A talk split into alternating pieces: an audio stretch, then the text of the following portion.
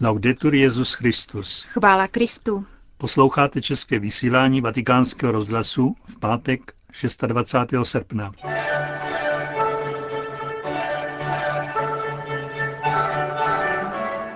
Po krátkých zprávách si budete moci vyslechnout pravidelnou homílii otce Richarda Čemuse, nazvanou Bláznovství jako primát lásky. Pěkný poslech vám přejí Jana Gruberová a Josef Koláček.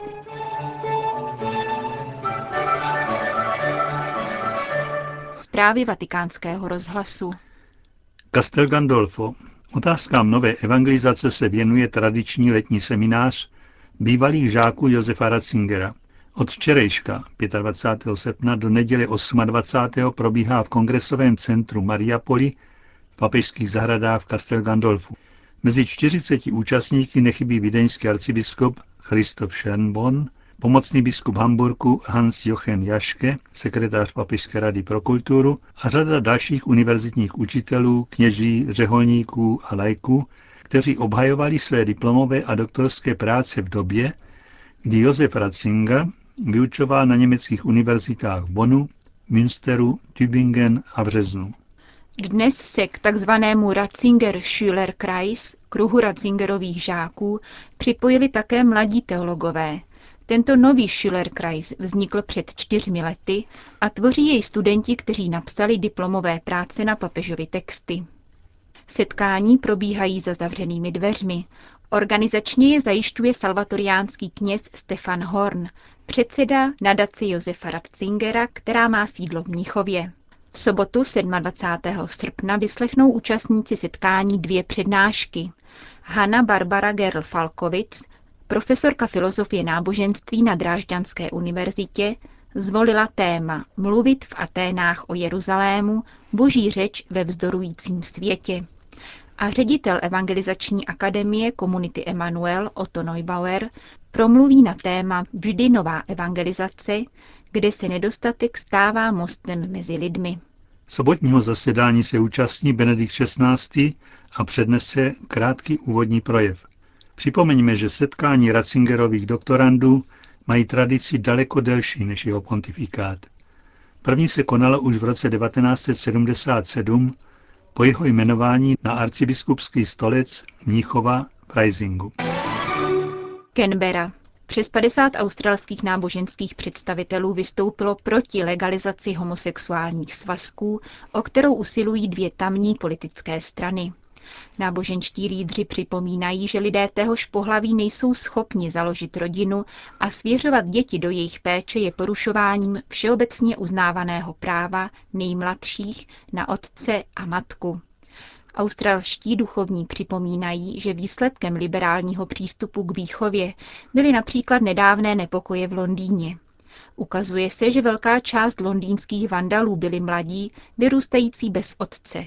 Čteme ve společném prohlášení více než 50 náboženských představitelů. Za pozornost stojí, že mezi signatáři apelu jsou rovněž představitelé luteránů, anglikánů a metodistů, tedy konfesí, jejichž postoj k homosexualitě bývá často velmi liberální. Lichtensteinsko. Církvi záleží na trvalosti manželských svazků, nikoliv na pohádkové scenérii obřadu.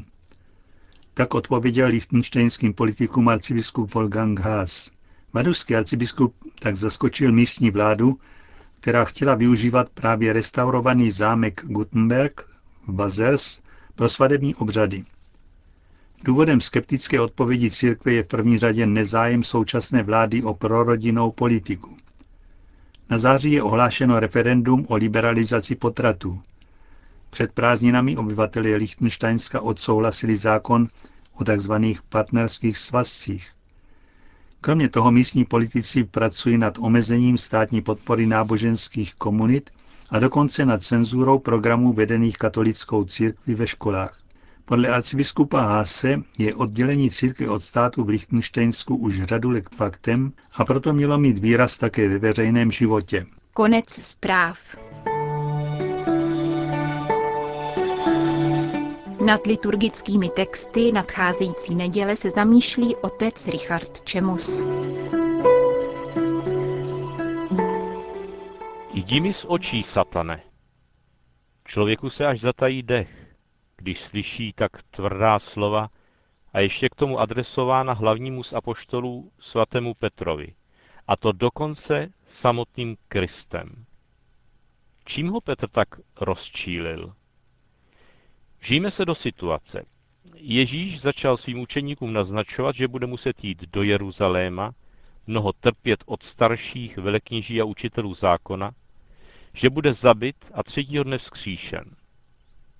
To se Petrovi nelíbilo. Vystrašilo ho to.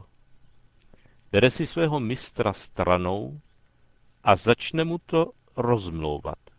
Bůh uchovej, pane, to se ti nikdy nestane. Vzít si někoho stranou a domlouvat mu, znamená vycházet z toho, že se chová nepřístojně, že dělá něco, co se nehodí, co by třeba jen kvůli sobě samému neměl dělat. Když to nechápe on sám, někdo rozumný mu to musí rozmluvit. Není to poprvé, co Ježíš v očích svých blízkých platí za nerozumného. Když se věnoval lidem tak, že neměl čas se ani najíst, říkali, že se pomátl. Tehdy i nyní to s ním takzvaně myslí dobře. O co větší je pak šok, když pán vyjede na Petra. Jdi mi z očí, satane, pohoršuješ mě, neboť nemáš na mysli věci božské, ale lidské. Blázen je ten, kdo se chová abnormálně a je neschopen mezilidského soužití. To slovo může ale nabít pozitivní smysl.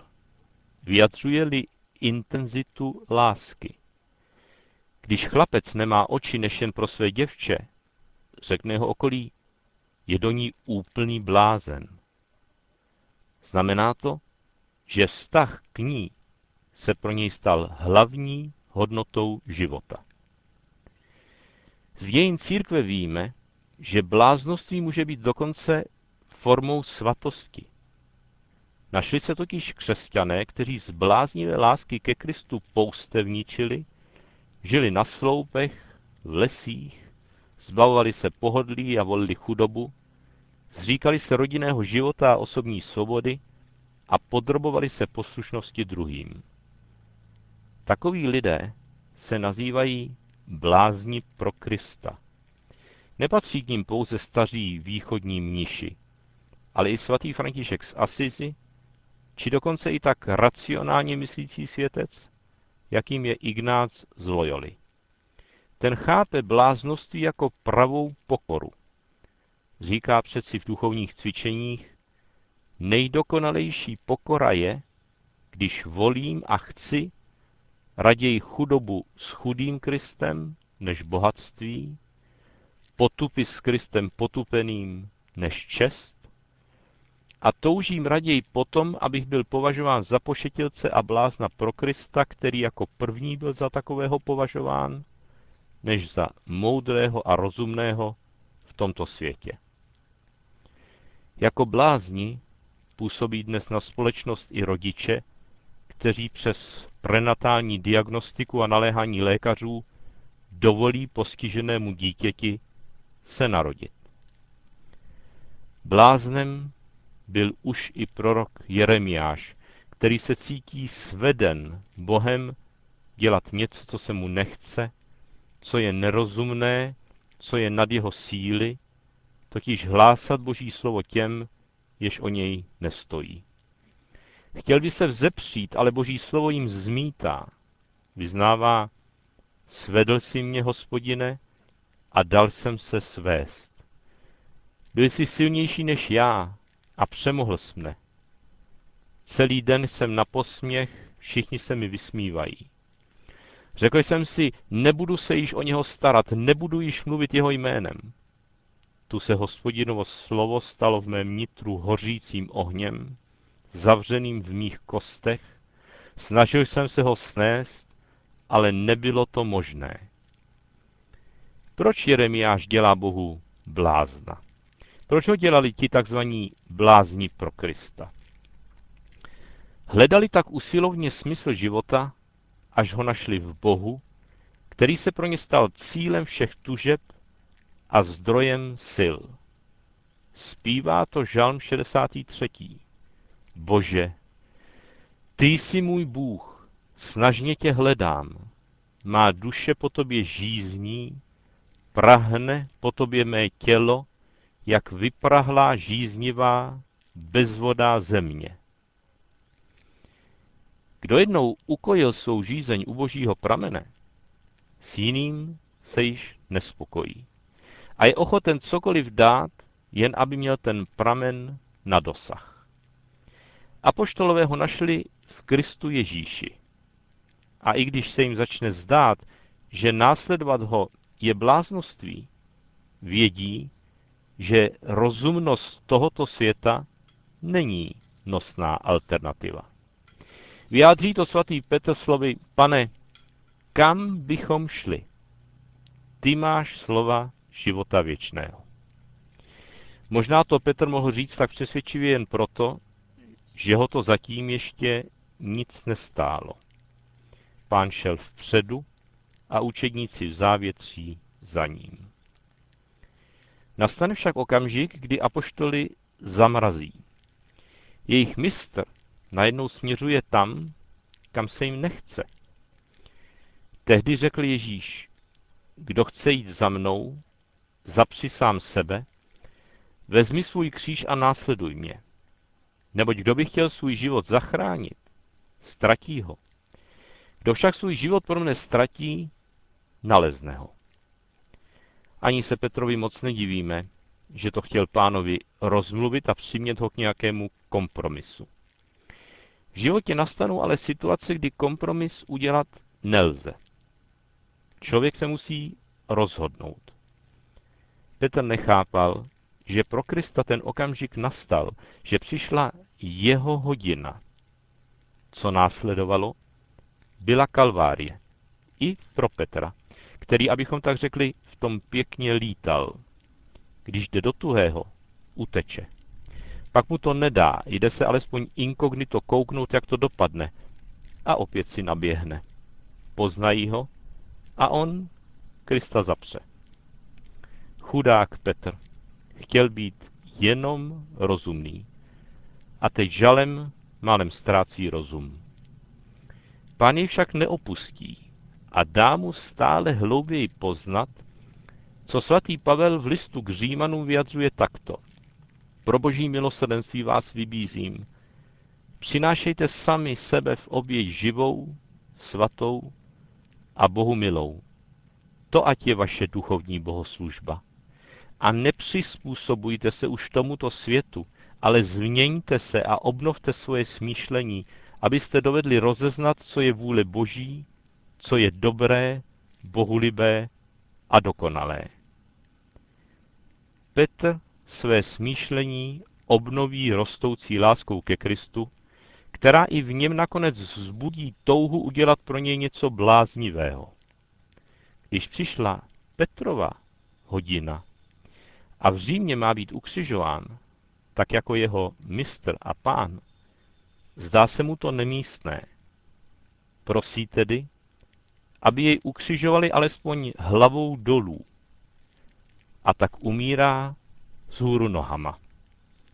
Svým bláznostvím tak dosvědčí primát lásky ke Kristu, která ve světě postaveném na hlavu je jedinou zárukou, jak zůstat normální.